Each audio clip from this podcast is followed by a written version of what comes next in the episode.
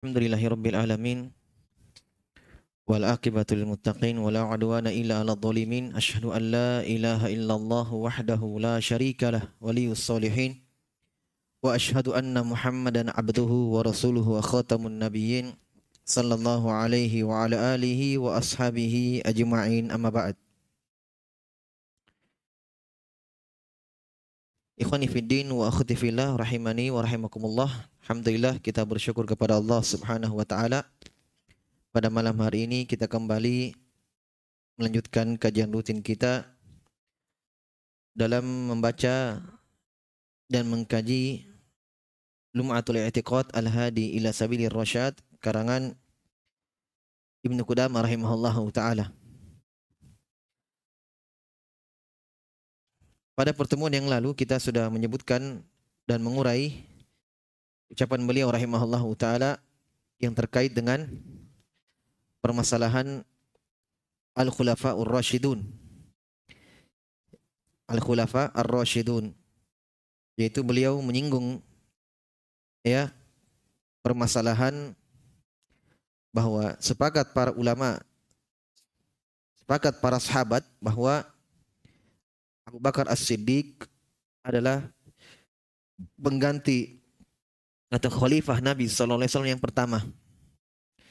Setelah itu Umar, setelah itu Utsman dan setelah itu Ali radhiyallahu taala anhum ajma'in. Dan ini disepakati maka siapa yang menyelisihi ini maka dia bukan dari ahli sunnah wal jamaah sebab ini sudah menjadi kesepakatan ya sudah menjadi kesepakatan ya para sahabat radhiyallahu taala anhum. Karena ketika Abu Bakar As-Siddiq menggantikan Nabi SAW tidak ada sahabat yang mengingkari satupun.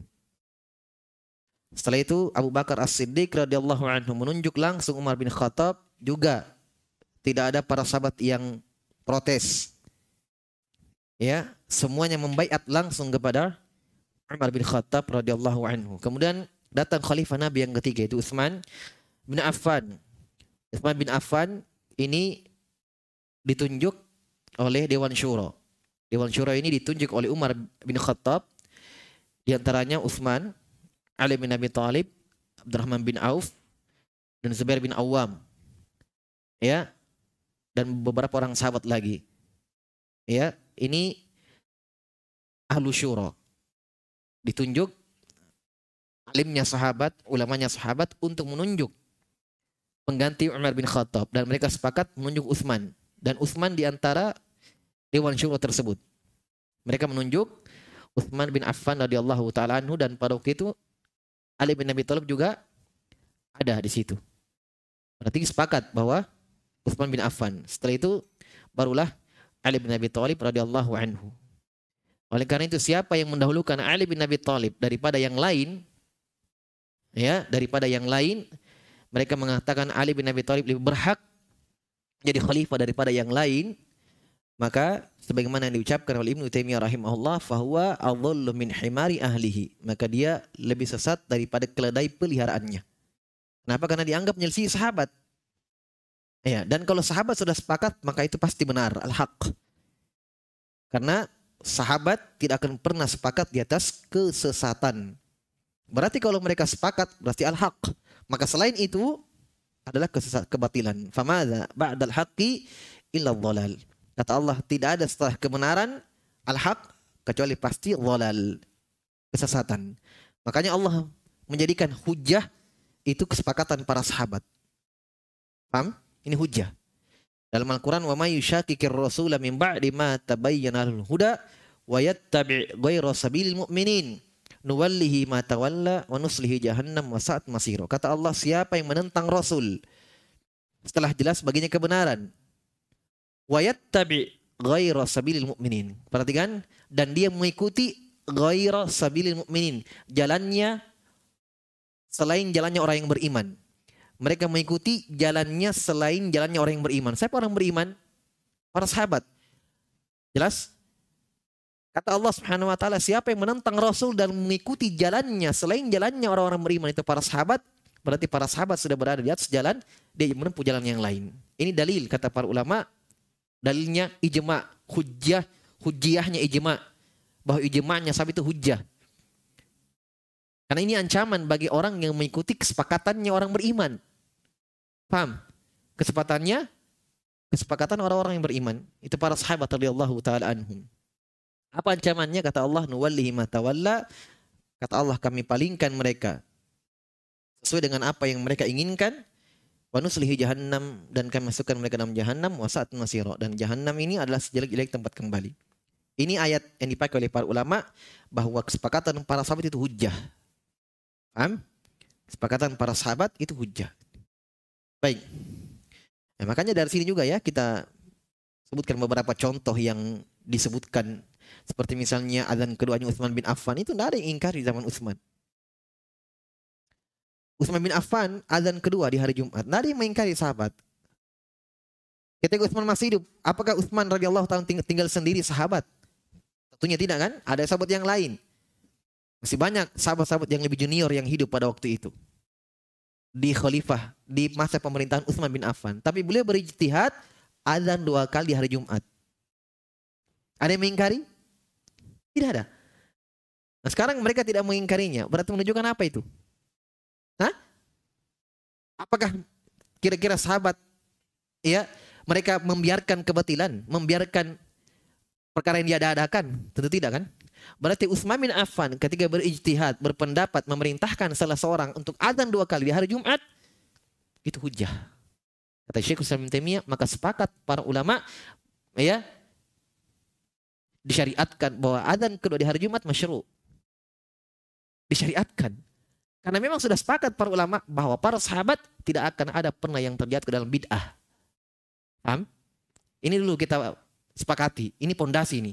Bahwa tidak ada satu orang sahabat pun. Saya ulangi. Tidak ada satu orang sahabat pun yang terjatuh ke dalam bid'ah. Ini disepakati oleh para ulama. Tidak ada. Maksudnya apa? Kalau ada pendapat mereka yang mungkin tidak ada dalil dari Nabi SAW, ijtihad mereka ini dikatakan ijtihad. Kalau mereka salah dapat pahala satu. Mereka benar dapat pahala dua. Dan kalau ada yang sahabat yang keliru, pasti ada teguran. Pasti ada sahabat yang menyelisihinya. Kalau mereka keliru. Dan kalau mereka iya, berbeda pendapat, tentu kita mengambil pendapat yang lebih sesuai dengan dalil. Tapi ketika ada sahabat yang berpendapat, sahabat yang lain diam. Tidak ada yang mengingkarinya. Berarti ini apa ini? Hah? Apakah mereka membiarkan kesesatan? Kata Ibn Taimiyah rahimahullah, tidak mungkin. Kan begitu. Berarti kalau satu orang berpendapat sahabat dan pendapatnya itu tersebar, maka kata Syekh Ibn Taimiyah ini hujah. Paham? Makanya tidak usah terlalu ya keras-kerasan dalam masalah ini. Uh, di mana kau sholat di sana? Uh, kenapa di sana dua kali adanya? Saya mau satu kali saja. Terserah. Walaupun memang di zaman Nabi SAW satu kali adanya di hari Jumat. Di zaman Abu Bakar juga satu kali. Di zaman Umar satu kali. Di zaman Utsman barulah beliau berjihad dua kali karena beliau melihat ketika sudah adzan masih ada yang di pasar masih sibuk, maka diperintahkan untuk adzan kedua kalinya. Peringatan supaya masuk waktu Jumat. Ada situlah orang-orang setelahnya mengikuti. Ya. Jelas ya? Dan kalau kita katakan sebaik-baik petunjuk, petunjuk Nabi Sallallahu Alaihi Wasallam, silahkan.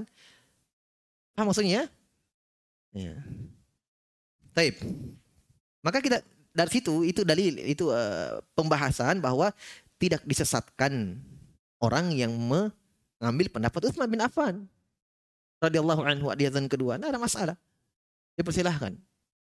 Tapi jangan juga mengatakan yang azan satu kali dianggap menyelisihi syariat Nabi SAW karena di zaman Nabi satu kali azan. Paham ya? Baik. Hanya hanya kita kita tidak bahas itu. Sekarang yang kita bahas adalah ketika para sahabat itu bersepakat. Nah, ini di antaranya mereka sepakati ketika masalah khilafah. Ya, masalah khilafah. Setelah Nabi meninggal, urutannya Abu Bakar, Umar, Uthman dan Ali bin Abi Thalib radhiyallahu taala anhum. Baik, kemudian beliau jelaskan Ibnu Qudamah menyebutkan bahwa khilafah setelahku itu 30 tahun, fakana akhiruha khilafat Ali dan yang paling terakhir adalah kekhilafaan kepemimpinan Ali bin Abi Thalib radhiyallahu anhu dan kita sudah hitung bersama ya dari ini hadits Nabi sallam ya kata Nabi sallam khilafah setelahku itu masanya adalah 30 tahun. Dan kalau kita hitung masa pemerintahan Abu Bakar, Umar, Uthman dan Ali kita sudah hitung bersama pada pekan lalu jumlahnya semuanya 29 tahun, 6 bulan, 4 hari. Berarti sebagaimana Nabi khabarkan 30 tahun itu digenapkan. Paham? Jelas ya? Ini di akhir pemerintahan Ali bin Abi Thalib semuanya berjumlah 29 tahun, 6 bulan, 4 hari. Sebagaimana Nabi khabarkan. Dan ini salah satu tanda dari tanda-tanda kenabian Nabi Shallallahu Alaihi Wasallam beliau mengkhabarkan dan ini hadisnya sahih. Syekh Mukbil dalam Sahih Musnad mimma laisa fi sahihin beliau masukkan hadis ini dan beliau sudah periksa dan hadisnya sahih. Itu ucapan Nabi bahwa masa pemerintahan setelahku itu 30 tahun dan akhir yang paling terakhir masanya adalah Ali bin Abi Thalib. Ali bin Abi Thalib radhiyallahu taala anhum. Baik, sekarang kita berpindah ke pembahasan yang selanjutnya. Masih terkait dengan sahabat. Qala Ibnu Qudamah rahimahullah taala fi Lum'atil I'tiqad wa nashhadu lil asharati bil jannati kama syahida lahum Nabi sallallahu alaihi wasallam. Faqala Abu Bakr fil jannah wa Umar wa Umar fil jannah wa Uthman fil jannah wa Ali fil jannah wa Talhah fil jannah wa Zubair fil jannah wa Sa'd fil jannah wa Sa'id fil jannah wa Abdurrahman bin Auf fil jannah wa Abu Ubaidah Ibnu Jarrahi fil jannah. Wa kullu man syahida lahu Nabi sallallahu alaihi wasallam bil jannati syahidna lahu. Tapi nanti ya. Kita terjemahkan dulu yang kita sudah baca tadi. Kata beliau rahimahullah, kita persaksikan yaitu kita ahli sunnah. Jadi ini yang beliau sebutkan sekarang ini adalah termasuk akidah ahli sunnah. Akidah ahli sunnah. Dan itu jadi disepakati oleh para ulama para ulama ahli sunnah, ulama usalaf. Ya, mereka sepakat di atas ini yaitu kita mempersaksikan, kita akui ya nasyhad yaitu kita persaksikan, kita akui lil asyarati bil jannah untuk 10 orang sahabat bahwa mereka surga. Untuk mereka surga. Paham? Ya, maksudnya sekarang beliau akan sebutkan yaitu di antara usul dari usul i'tiqad ahli sunnah pokok-pokok landasan atau akidah ahli sunnah yaitu tidak mempersaksikan seseorang dia itu masuk surga atau masuk neraka kecuali yang dipersaksikan oleh Allah dan Rasulnya. Paham? Saya ulangi bahwa kita tidak mempersaksikan seorang itu surga atau neraka kecuali yang dipersaksikan oleh Allah dan Rasulnya. Nah, makanya boleh sebutkan di sini kita mempersaksikan bahwa untuk 10 orang sahabat bagi mereka surga. Siapa mereka? Sebagaimana kata beliau, kama syahidalahumun Nabi sallallahu alaihi wasallam sebagaimana yang Nabi persaksikan sendiri dalam haditsnya. Dan tentunya Nabi tidak berucap dengan hawa nafsunya kecuali wahyu dari Allah Subhanahu wa taala. Kata Nabi sallallahu alaihi wasallam Abu Bakar fil jannah ini digabungkan ini dalam satu hadits. Bukan dalam hadits yang terpisah-pisah, tapi 10 orang ini dalam satu hadits. Haditsnya sahih. Ya, disahihkan oleh dua syekh dua ulama ahli hadis. Imam Al-Wadi'i dan Imam Al-Albani rahimahullah alaihi rahmatullah. Kata Nabi wasallam Abu Bakar fil jannah. Abu Bakar dalam sorga. Dan ini Nabi ucapkan mereka masih hidup ya. Mereka masih hidup. Abu Bakar masih hidup. Dan mereka dengarkan ucapan Nabi ini. Sahabat-sahabat yang lain dengarkan. Abu Bakar fil jannah. Umar fil jannah. Umar dalam sorga. Uthman dalam sorga. Ali dalam sorga. Talhah bin Ubaidillah Talha bin Ubaidillah masuk sorga. Zubair bin Awam. Ya, Zubair bin Awam fil jannah dalam sorga. Sa'ad. Sa'ad bin Abi Waqqas. Sa'ad bin Abi Waqqas. Sa'id. Sa'id bin Zaid. Ya, dalam sorga. Abdurrahman bin Auf dalam sorga. Wa Abu Ubaidah bin Jarrah. Abu Ubaidah bin Jarrah. Dalam di dalam sorga juga. Iya, nama beliau Amir bin Abdullah. Itu kunyahnya ya Abu Ubaidah, masyhur dengan kunyahnya Abu Ubaidah. Nama aslinya Amir bin Abdullah bin Jarrah. Amir bin Abdullah bin Jarrah. Iya. Dan semua ini 10 orang sahabat yang Nabi gabungkan dalam hadis ini yang dijamin oleh Allah dan Rasulnya masuk surga adalah orang-orang muhajirin. Saya ulangi, orang-orang muhajirin. Orang-orang al-muhajirin. Iya. Dan beberapa orang di antaranya masuk Islam dengan sebab Abu Bakar As-Siddiq. Di antaranya Zubair, Uthman bin Affan, dan Abu Ubaidah ya sudah disebutkan Abu Ubaidah ini semua masuk surga melalui Abu Bakar As-Siddiq itu Utsman Zubair Talha dan Abdurrahman bin Auf dan Sa'ad bin Abi Waqqas. Ya ini semua bagian dari yang 10 itu. Saya ulangi Utsman bin Affan Zubair bin Awam Talha bin Ubaidillah Abdurrahman bin Auf dan Sa'ad bin Abi Waqqas. Ini lima orang yang masuk Islam disebabkan karena Abu Bakar As-Siddiq. Maksudnya, maksudnya Abu Bakar As-Siddiq yang mengajak mereka. Ya dengan sebab Wakar Siddiq mereka mengenal Islam. Dan ini mereka di antara mubasyirina bil jannah, mubasyirina bil jannah, orang yang diberi kabar gembira dengan sorga. Maka kalau yang seperti ini disebutkan dalam hadis, maka kita yakini sebagaimana yang Nabi sebutkan, sebagaimana yang Nabi sebutkan. Kalau kita mau menyebutkan sedikit dari biografi mereka satu persatu, Abu Bakar sudah ya kita sebutkan ketika menjadi sebutkan khalifah. Dan ini dikumpulkan oleh sebagian ulama dalam bait syair. Ya, Sa'idun wa Sa'du wa Bunu Aufin wa Tulhatu wa Amir Fihrin wa Zubairun Maddahu. Itu satu bait syair. Sa'id itu Sa'id bin Zaid, Sa'ad bin Waqqas wa Bunu Aufin wa Tulha bin Auf, Abdurrahman bin Auf, Talha bin Ubaidillah wa Amir. Amir tadi siapa namanya? Abu Ubaidah kunyahnya. Amiru Fihrin wa Zubair Mubaddahu. Zubair bin Awam. Ya, Zubair bin Awam. Zubair bin Awam ini menantu dari menantu dari Abu Bakar As-Siddiq. Insyaallah ya, menantu dari Abu Bakar As-Siddiq karena Zubair bin Awam menikah dengan Asma bintu Abi Bakar. Bintu Abi Bakar. Nah, anak mereka ini Zubair bin Awam dan Asma bintu Abi Bakar Al-Hadid yang terkenal seorang tabi'in dari imam tabi'in itu Urwah Urwah bin Zubair. Nah, makanya kalau antum baca Sahih Bukhari, Sahih Muslim banyak riwayat Urwah anak Aisyah. Urwah anak Aisyah. Urwah dari Aisyah, ya bibinya, mahramnya. Karena Aisyah bersaudara dengan ibunya Asma bintu Abi Bakar As-Siddiq. Ya, Urwah bin Zub, bintu Zubair, uh, Urwah bin Zubair. Urwah bin Zubair ini seorang tabi'in. Itu anaknya. Insyaallah ya orang tuanya sahabat, anaknya Lul Hadid, seorang tabi'in. Baik. Tolha bin Ubaidillah. Tolha bin Ubaidillah. Ya.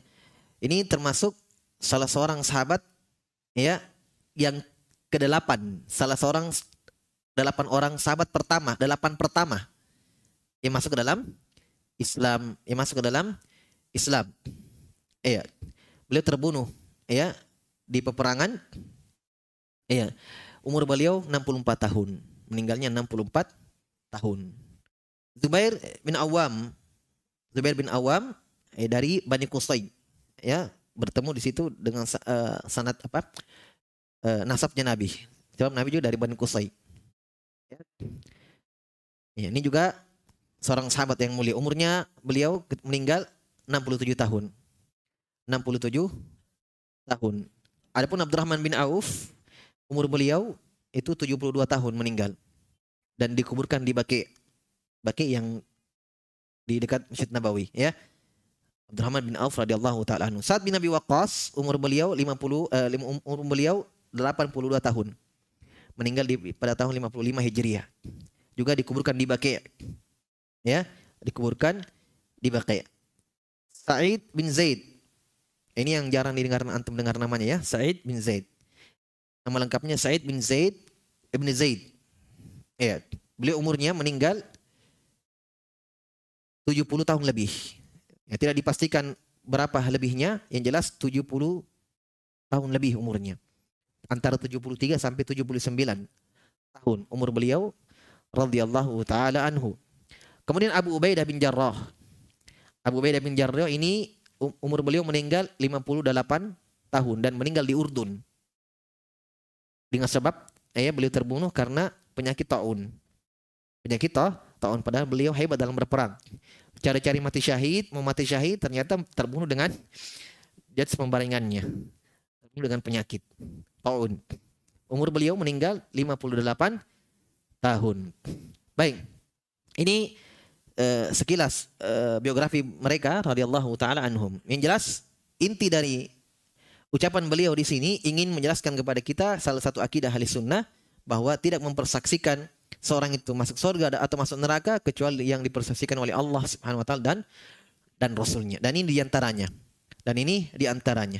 Makanya kata beliau setelahnya wa kullu man syahida lahu nabiyyu sallallahu alaihi wasallam maka semua siapa yang Nabi persaksikan ya Nabi persaksikan Nabi yakini mereka masuk surga syahidna lahu biha.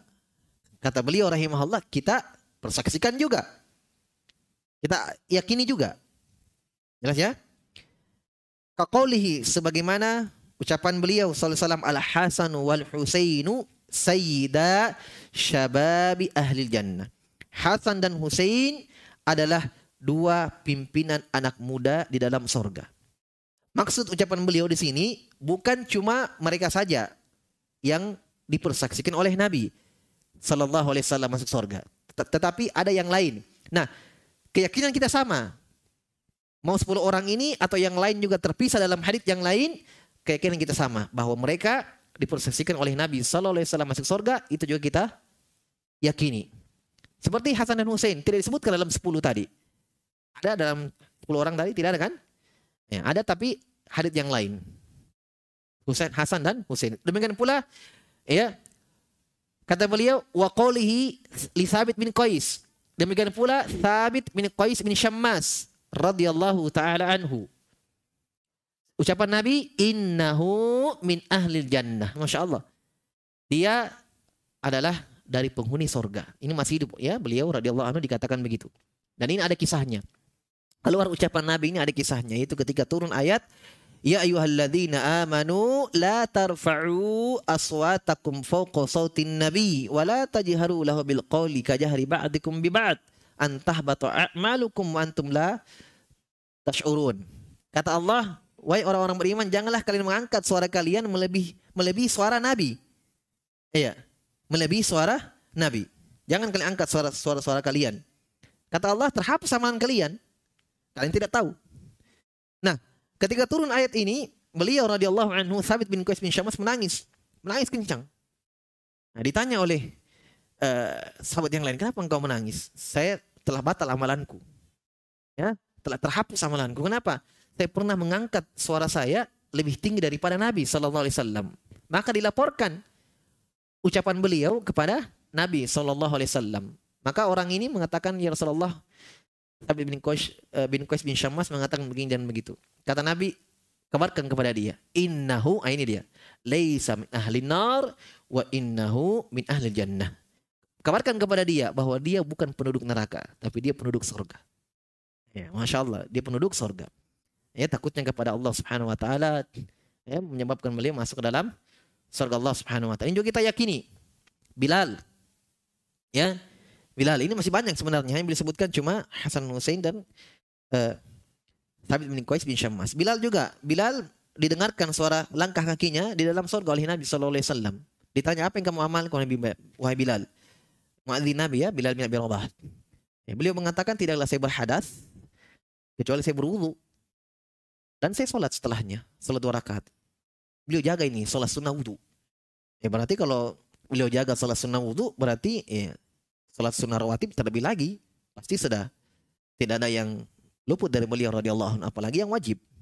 Karena sholat sunnah wudu saja beliau jaga. Maka ini ya menyebabkan beliau masuk ke dalam surga Allah Subhanahu wa taala. Demikian pula uh, Ukasha bin Mihsan Ya, Ukasha bin Mihsan ketika Nabi SAW mengatakan di antara umatku yang banyak itu ada 70 ribu orang masuk surga tanpa hisab dan tanpa adab.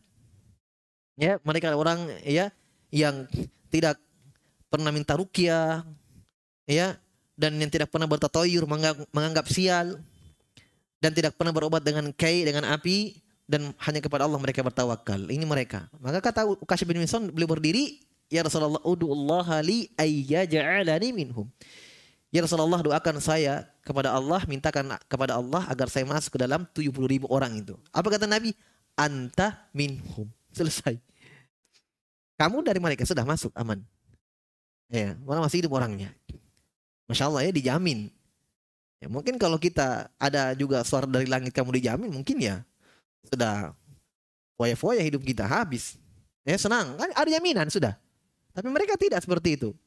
Ya, para sahabat tidak ada seperti itu. Para sahabat justru semakin iya, beribadah kepada Allah semakin tingkatkan ibadah mereka sebagai bentuk kesyukuran. Kan begitu.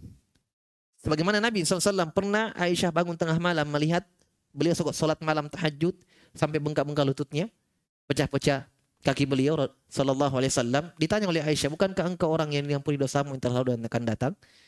Apa jawaban Nabi SAW?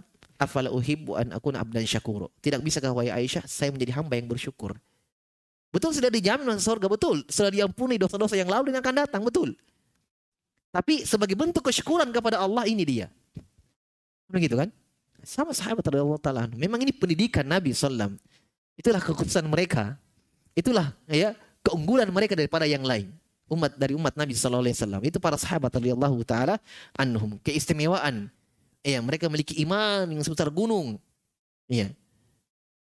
Iman yang besar. Rasa takut kepada Allah Subhanahu wa taala yang besar. Tawakal mereka hanya kepada Allah Subhanahu wa taala dan seterusnya dari hal-hal yang menyempurnakan keimanan dan tauhid mereka. Ya, maka wajar mereka mendapatkan keutamaan. Tetapi ini di antara akidah ahli sunnah. Adapun Ibnu Hazm rahimahullah, beliau berpendapat lain. Ya, beliau ini karena kan apa ya menyelisihi ulama yang lain kebanyakannya. Beliau mengatakan berpendapat bahwa semua sahabat pasti sorga. Kalau kita kan tadi hanya yang ditentukan oleh Nabi, ya kan? Ditentukan oleh Allah dan Rasulnya masih sorga kita tentukan. Kita yakini, kita persaksikan. Hanya kata beliau tidak. Kata beliau bukan cuma ditentukan dalam hadis. Semua sahabat. Kategori sahabat masuk ke dalam sorga. Beliau berdalilkan dengan firman Allah dalam surah Al-Hadid. Iya. Kata Allah Subhanahu wa taala, "La yastawi minkum man anfaqa min qablil fathi wa qatal, ulaika a'zamu darajatan minal ladzina anfaqu min ba'di wa qatalu wa kullan wa'adallahu husna." Kata Allah Subhanahu wa taala, tidak sama antara kalian yang berinfak sebelum Fatu Makkah dan setelah Fatu Makkah. Tidak sama. Iya. Mereka-mereka itulah yang sebelum Fatu Makkah yang a'zamu darajatan, yang lebih tinggi itu muhajirin. Makanya sepakat ulama bahwa muhajirin afdal dari ansor. Sepakat ini. Makanya di dalam Al-Quran selalu disebutkan muhajirin wal ansor, muhajirin wal ansor. Karena afdal muhajirin daripada orang-orang ansor di Madinah. Muhajirin yang berhijrah dari Mekah ke Madinah. Dan memang beda, lihat. Kesabaran mereka, perjuangan mereka, ujian dan cobaan mereka lebih berat harus meninggalkan tanah, rumah, harta, kambing, apa semua, ternakan. Mereka tinggalkan. Perintah Allah untuk hijrah. Ya kan? Apakah mereka tidak cinta kepada tanah kelahiran mereka? Tidak. Cinta mereka. Tapi karena perintah Allah lebih didahulukan, mereka tinggalkan semuanya. Makanya di sampai di Ansor di Madinah, sahabat Ansor mengatakan ini kambing saya pilih. Berapa kamu pilih? Karena orang Ansor tahu bahwa ini mereka tinggalkan hartanya. Tinggalkan tanahnya, rumahnya, semuanya. Ya. Ketemu juga dengan orang-orang Ansar radhiyallahu taala anhum ajma'in, bagaimana keimanannya para sahabat menyambut orang-orang Muhajirin.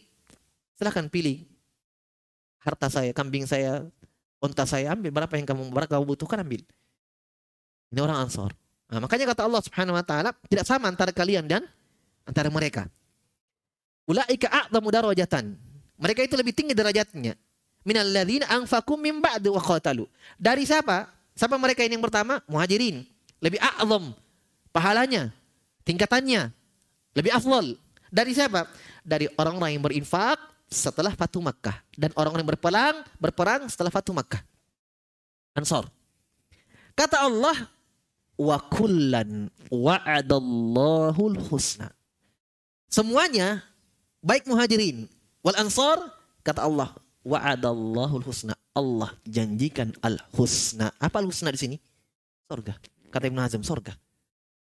Karena dalam Al-Quran, dalam ayat yang lain, boleh tafsirkan ayat dengan ayat. Dalam ayat yang lain, lilladzina ahsanul husna wa ziyadah. Untuk orang-orang yang berbuat baik, kata Allah al-husna. Surga. Sepakat kita di sini, surga maknanya. Al-husna. Kenapa? Karena setelahnya wa ziyadah. Ada tambahannya. Itu melihat wajah Allah pada hari kiamat. Berarti husna itu surga. Berarti dalam ayat ini kata Allah wa kullan wa'adallahu husna. Semuanya kami siapkan wa'da. Wa'da itu kami siapkan, kami janjikan bagi mereka surga. Paham? Dari ayat, dari ayat ini Ibnu Hazm mengatakan sudah berarti berarti semua sahabat muhajirin wal ansar surga. Paham? Jadi paham ya? Hanya kan kalau yang kebanyakan kita dapatkan bahwa ucapan ulama seperti ini. Bahwa apa yang Nabi persaksikan dalam sorga, itu yang kita persaksikan dalam sorga. Apa yang Nabi sebutkan. Karena memang Nabi tidak sebutkan satu persatu semua. Cuma beberapa orang saya disebut Nabi sebutkan sorga, sorga. Fulan sorga, fulan sorga. Sepuluh orang, Hasan dan Hussein, ya, kemudian Thabit bin Qais bin Syammas, Kasya bin Mihsan. Ada lagi sahabat yang ditunggang surga tapi tidak disebut namanya. Ya kan? Seperti orang datang orang sebutkan ya rajulun ila Nabi sallallahu datang seorang dan sebutkan namanya. Ini juga kita yakini. Kata Nabi sallallahu siapa yang ingin melihat penghuni surga, lihat itu orang. Sahabat mengatakan, "Di mana ya Rasulullah sana?" Lihat. Setelah itu orang ini diikuti oleh sahabat. Apa yang diamalkan ini orang? Kenapa Nabi katakan dia masuk surga? Ya, datang ke rumahnya diperhatikan. Memang dia orang yang taat kepada Allah Subhanahu wa taala, beribadah kepada Allah Subhanahu wa taala. Iya, karena dia datang bertanya ya Rasulullah, tunjukkan kepada saya amalan saya masuk surga. Diberikan. Setelah itu dikatakan ya Rasulullah masih ada lagi? Berikan amalan. Saya itu dia pergi. Kata Nabi SAW, siapa yang melihat penuh lihat itu orang. Nah ini juga jaminan. Hanya kan namanya tidak disebut. Siapa? Jelas ya? Baik. Ini akidah ahli sunnah. Ya. Intinya akidah ahli sunnah itu tidak mudah mencap orang. Ya. Mencap orang. Kenapa? Karena ketika dia masih hidup, ya kita tidak bisa menjamin mereka pasti neraka, pasti surga. Ya. Tidak sebag, se, sebagaimana sebagian orang sekarang. Ya, ini neraka, neraka, cap, surga, neraka, neraka, surga. Mudah sekali. Ya. Karena kita tidak tahu. Lihat kisahnya Nabi SAW ketika di perang Uhud. Sampai gigi beliau jatuh di panah. Kena panah, jatuh. Beliau laknat orang-orang musyrikin yang memanah yang melukai beliau dan para sahabat di perang Uhud. Sebutkan namanya dalam laknat. Allahumma la'an fulanan wa fulanan wa fulanan. Ya Allah laknatlah si anu, si anu. Sebutkan namanya. Petualang-petualang orang musyrikin. Apa itu laknat? Sekarang saya tanya apa itu laknat? Laknat itu memastikan seorang itu jauh dari rahmat Allah. Makanya kita katakan iblis laknatullah alaihi karena pasti nih. Ya kan? Nassa dia, nassa. Fir'aun Laknat. Boleh kita katakan alaihi la'natullah. Karena sudah jelas. Nah ini Nabi melaknat orang masih hidup. Ya Allah laknatlah si fulan, laknat. Dia doakan laknat. Padahal melaknat dan tidak itu hak Allah. Makanya turun ayat. Lais dalam surah Al-Imran. Laisa laka minal amri syai' ayyatuba alaihim ayu'adzibahum fa innahum zalimun. Wahai Muhammad, tidak ada sama sekali sedikit pun urusan dalam masalah ini. Turun ayat menegur beliau. Dan ternyata betul, terbukti. Siapa yang beliau doakan itu namanya ada yang masuk Islam dan ikut berperang, meninggal di atas keislaman. Tidak ada. Kan begitu. Jadi selama dia masih hidup, kalau orang-orang soleh kita lihat, harapkan kebaikan. Harapkan, kita harapkan. Kalau orang kafir, kita khawatirkan. Itu saja, sebatas itu kita. Masih kita khawatirkan kalau dia terus menerus seperti ini, kan bahaya. Ya kan? Itu juga orang beriman, orang yang soleh, yang taat kepada Allah, Masya Allah. Kita harapkan kebaikan. Semoga dia istiqomah, ya, sampai mati. Masa tidak ditahu. Ya, ada hadith. Ya, kata Nabi Sallallahu Alaihi Wasallam, ada seorang hamba beri'amal bi'amal ahli jannah hatta la yakunu bainahu wa bainal jannat illa dhira fa'amalu bi'amal ahli nar fayadkhuluha. Ada orang yang beramal semua hidupnya beramal amalan penghuni sorga sampai tidak ada antara dia dan sorga kecuali sejengkal saja. Maksudnya apa? Ajalnya sudah dekat. Inilah hikmah ikhwan. Inilah hikmah kenapa Allah rahasiakan itu ajal. Supaya Allah betul-betul lihat siapa yang istiqomah, siapa yang tidak. Kenapa? Nabi mengatakan innamal a'malu bil khawatim. Amalan itu dilihat dengan penutupnya. Masalahnya umur tidak tahu kapan penutupnya. Ya kan? Berarti kita harapkan amalan kita seperti ini terus bahkan bertambah sampai penutup. Coba orang coba tidak dirahasiakan itu ajal. Ya. Pasti nanti berapa minggu baru mati baru beramal. Ya kan? Karena yang lihat akhirnya. Tapi tidak. Allah rahasiakan itu penutup. Kapan akhir umur akhir umur kita kapan tidak ditahu. Jelas? Kata Nabi SAW, ada orang beramal amal penghuni surga. Dia sholat, dia ibadah, Masya Allah. Ya. sampai tidak ada lagi antara sorga dan dia satu dengkal. Maksudnya hampir lagi dia meninggal. Dia beramal amalan penghuni neraka, meninggal. Fayadkhuluha, masuk ke dalam neraka. Waliyadzubillah. Kebalikannya, ada seorang hamba faya'mal bi amil ahli nar. Dia beramal dengan amal penghuni neraka, maksiat, maksiat. Sampai kata Nabi SAW tidak ada antara neraka dan dia kecuali sejengkal. Faya'mal bi amali ahli jannah maka dia beramal di akhir hidupnya dengan amal penghuni sorga fayadkhuluha masuk ke dalam surga masuk ke dalam sorga jelas ya jadi tidak bisa kita tentukan ya, apalagi sekarang orang subhanallah gampang sekali menentukan ini wali Allah tidak pakai baju keliling-keliling wali Allah ya kan oh, ini wali ini enak ditentukan wali wali itu berarti pasti kekasih Allah kan kalau sahabat iya ter, terjamin mati dan kebaikan, wali Allah. Para rasul, wali Allah. Para sahabat, wali Allah. Para tabi'in, wali Allah subhanahu wa ta'ala. Yang di atas jalan para sahabat. Nah ini orang masih hidup. Apalagi orang gila. Dikatakan wali Allah. Subhanallah. Dan lucunya lagi ada yang ikut. Makanya cium-cium tangan. Yang merokok juga santai. Dicium tangannya, cium kakinya. Karena ada orang yang jahil yang mengatakan, ini wali Allah. Enak saja tertunjuk-tunjuk wali Allah. Berarti kalau ada orang datang juga orang gila, eh wali Allah. Kamu bisa, saya juga bisa. Ya kan? Hancur agama ini. Semua terserah kita. Ini wali. Ada orang gila di jalan, ya wali ini. Gampang sekali menunjuk ini wali Allah.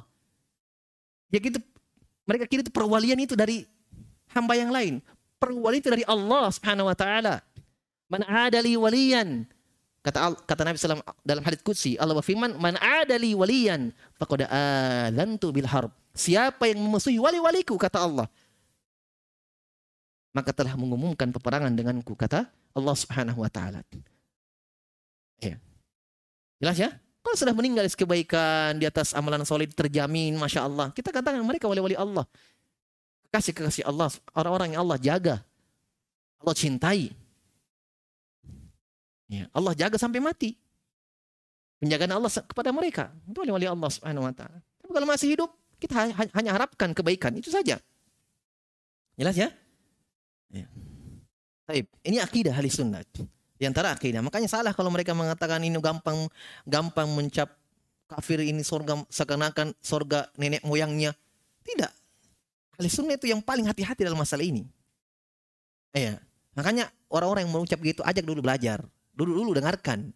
Apa yang dipelajari, apa yang dibahas. Baru kamu mencela sana sini. Kan begitu. Ya. Jangan perbuatan sebagian orang yang mengkafirkan bom sana sini ledakan. Oh itu mereka semua sama. Belum tentu.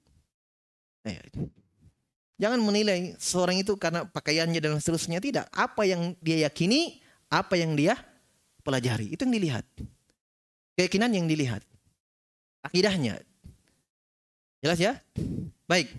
Kemudian kata beliau wala najzimu li ahadin min ahli al-qiblati bi jannatin wala narin illa man jazama lahu ar-rasul sallallahu alaihi wasallam lakinna ah ini dia narju lil muhsini wa nakhafu 'alal musi. Masyaallah. Kata beliau rahimahullah ini disepakati ya sekali lagi ini disepakati oleh para ulama. Kata beliau kita tidak bisa kita tidak boleh menjazam memastikan Jazm itu pasti. Ya. Memastikan li ahadin untuk salah seorang min ahli kiblah dari umat Islam. Ini istilah lainnya ahlul Islam dibilang ahlul kiblat. Karena selama dia mensholat menghadap kiblat, ya maka Islam. Ya ahlul kiblat.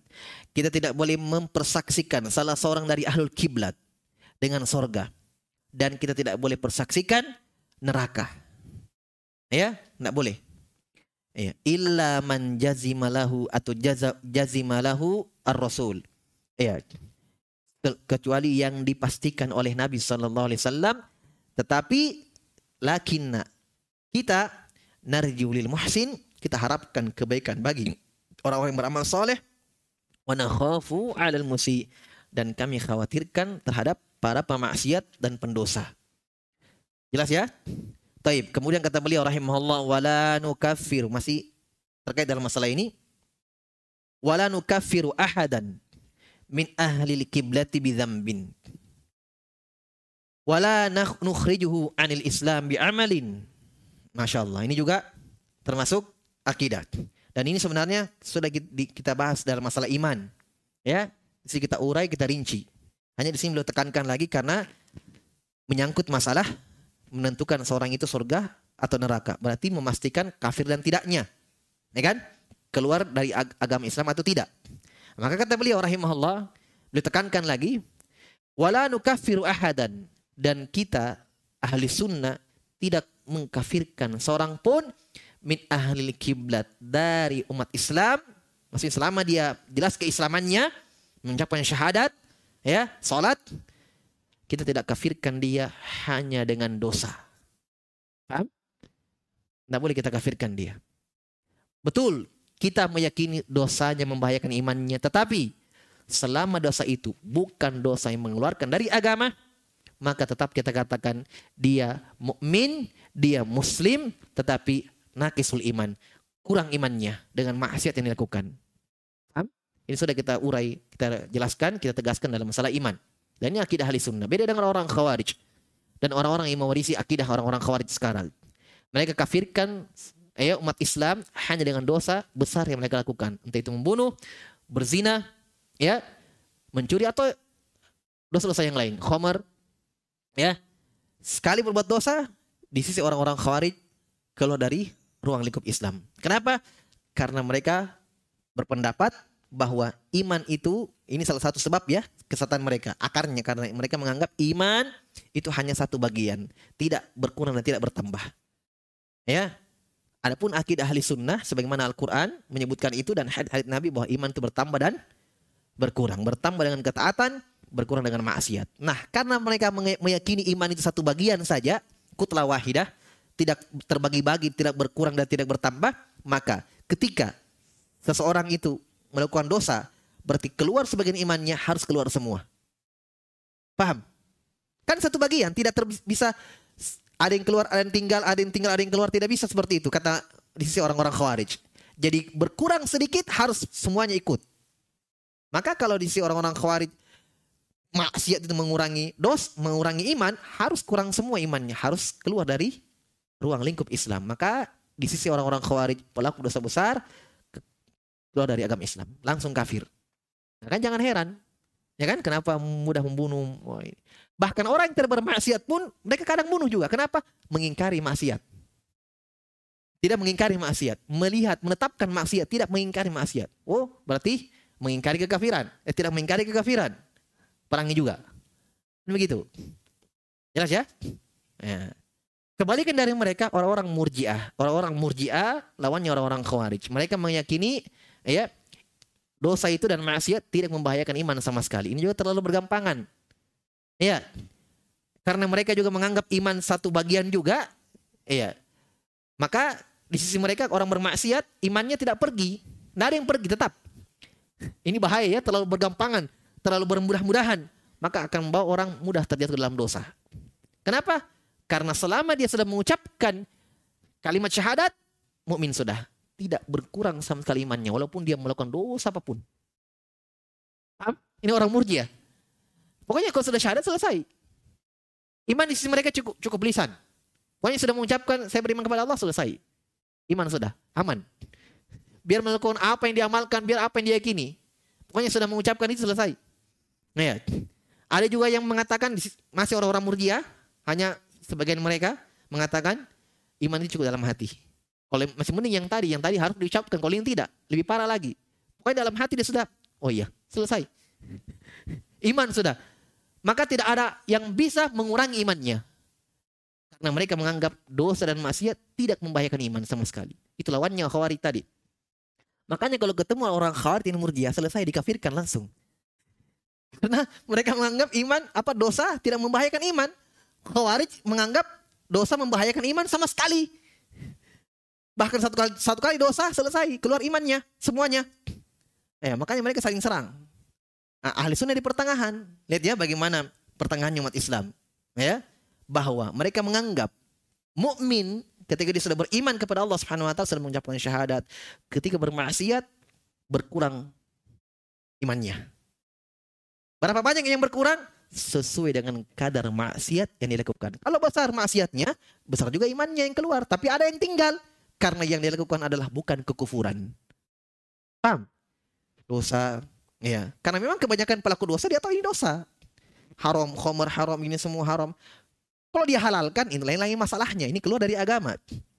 Tapi kita bisa yakini itu bahwa kebanyakan, bahkan mungkin hampir semuanya orang bermaksiat karena faktor lemah imannya. Adapun keharaman itu dia tahu. Ini haram, ini haram, saya tidak bisa ya. Eh, sudah apa ya? Sudah kebiasaan, sudah dari dulu apalah. Tapi mereka akui ini haram. Jelas ya? Nah, berarti di sisi ahli sunnah bahwa dosa dan maksiat membahayakan iman. Tetapi bukan sebagaimana kayak orang khawarij yang harus keluar iman semua. Ya. Jelas ya? Bukan juga seperti orang-orang murjia yang mengatakan tidak ada yang keluar. Nah, ini bergampangan dalam ya, dalam menentukannya. Baik.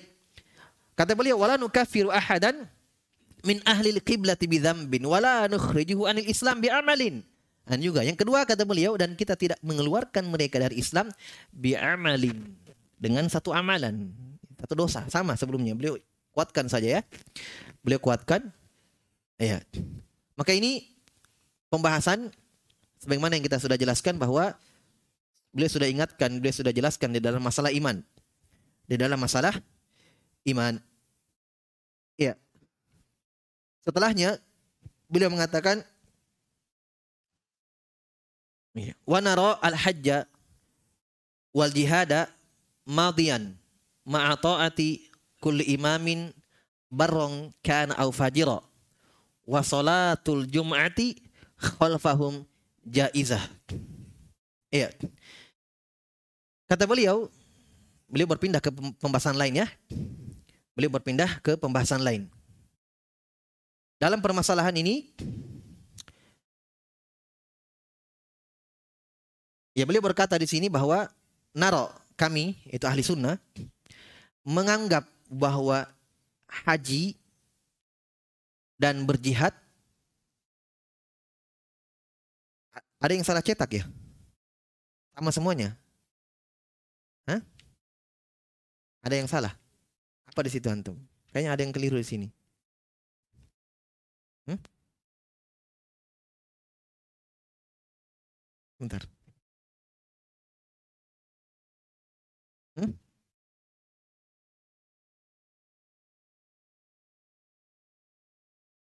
Sama situ, bukunya antum. Sama. Nggak tahu bahasa Arab.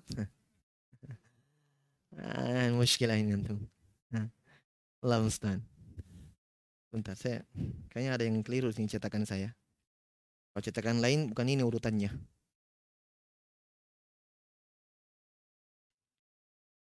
Baik.